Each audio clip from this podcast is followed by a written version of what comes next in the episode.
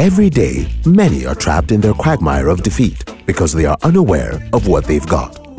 The top executive, the attorney, the preacher, the doctor, the world class athlete, the songwriter, the genius are potentials buried inside of those who carry them and are stuck to the launching pad of life, chained by mediocrity, fear of failure, and the lack of clear and precise vision.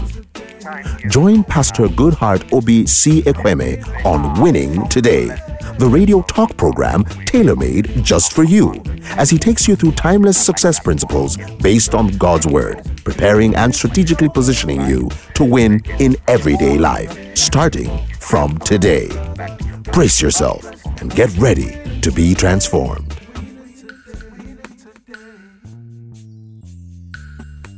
Hello, my friend. This is the day the Lord has made for us. We are commanded by God to be glad and rejoice in this day. What a great joy to be alive in this day.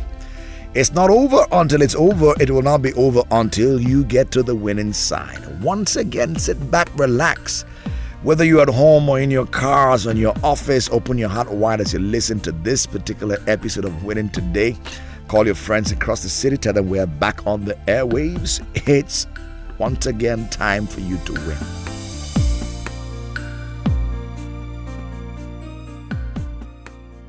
The face behind the mask.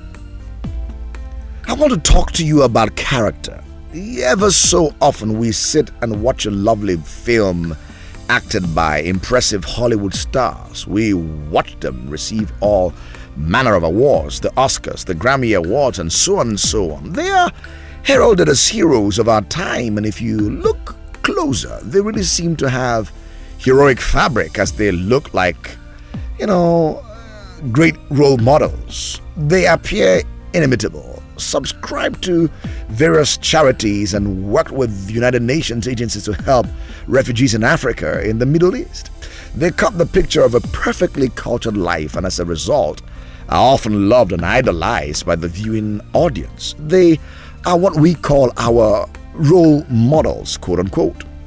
But if one will pause to check the life of most celebrity stars, you will realize that oftentimes their private lives will be nothing to be desired of. Their marriages dissolve in a space of weeks. They indulge in all manner of inimical addiction and they live perverted lives. Most of these so called stars lack a very integral ingredient for success that is character. You see, my friend, you might have a flourishing reputation that's only what people perceive you to be, but you will be doing yourself great injustice if you think that's who you really are because sometimes we could get lost in the facade and our moral fiber suffers neglect. You need to really know who you are when the paparazzi are not flashing away the lights and the cameras, the compares, and throwing encomiums, and no one is applauding.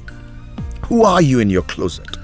I want to ask you, my friend, sit down and give yourself some introspection. And if you find in your closet you steal office stationery to run your business from home, or your tongue lacks control, you gossip, you lie, uh, you cannot resist sleeping with ladies or gent you aren't married to, your word is not your bond. If you discover you cannot conduct yourself civilly in public, or you are insensitive to people around you, you need to change your tools because our character communicates far more eloquently than our reputation. It is very important to understand that one can appear to be very successful might have a large banker balance, visit presidents, the Pope, and the Queen of England, but without good character, all that acclaim will crumble like a cookie someday. It's just a matter of time. Many wealthy world idols have been known to become bankrupt and lose public opinion because of some unruly habit, like molesting children or drug addiction. While we read of Joseph in the Bible being crowned prime minister of the then civilized world, we must note that he refused to shortchange his destiny by defiling his master's bed when tempted by his boss's gorgeous wife. Perhaps that might have been used as a pointer to deny him the position of prime minister. Joseph kept his resume well upgraded. Even when innocently thrown into prison, I really sometimes wonder how many of today's men will respond like Joseph did. if they find themselves faced with a similar temptation. It's often said that a team is as strong as its weakest link. That is used to illustrate the need for focusing on one's energies on the weak member or members of a team, an organization, and etc. What is your weakest link in life? What character flaws constitute your weakest point? Because all your faculties have to work together into a formidable team. Is your weak point laziness? Work on it. Could it be that it is procrastination or gossiping? You've got to work on it. Maybe your weak point is ingratitude or pessimism. You've got to work on that one too. Whatever it is, learn to turn what is your weakness into an asset. Every person has a good and a bad part of them. You cannot value a person simply based on a perceived good or bad. Your net worth is a sum of both traits. There are some latent strengths in our perceived weakness that need to be recognized and brought to the fore.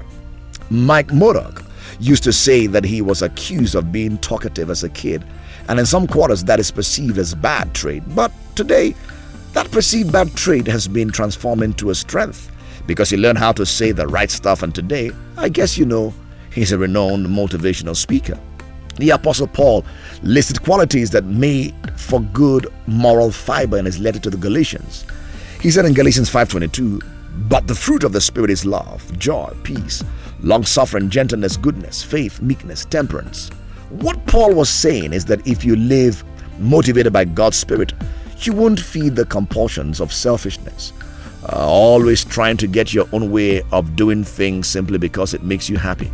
This only makes you gravitate towards cheap sex, a stinking accumulation of mental and emotional garbage, frenzied and just grasp of for happiness, trinket gods, magic show, religion, paranoid loneliness, control competition, all consuming yet never satisfying want, a brutal temper, an impotence to love and be loved, uh, divided homes and lives, small minded and lopsided pursuit, Devicious of depersonalizing every one into rival, uncontrolled and uncontrollable addictions. If you read Galatians 5:19 to 21 in the message translation of the Bible, you find this aptly put there. Allow the Spirit of God to control your life, and you will see that you will develop a sense of compassion in the heart. We find ourselves involved in loyal commitments, not needing to force our way in life, able to marshal our energies wisely.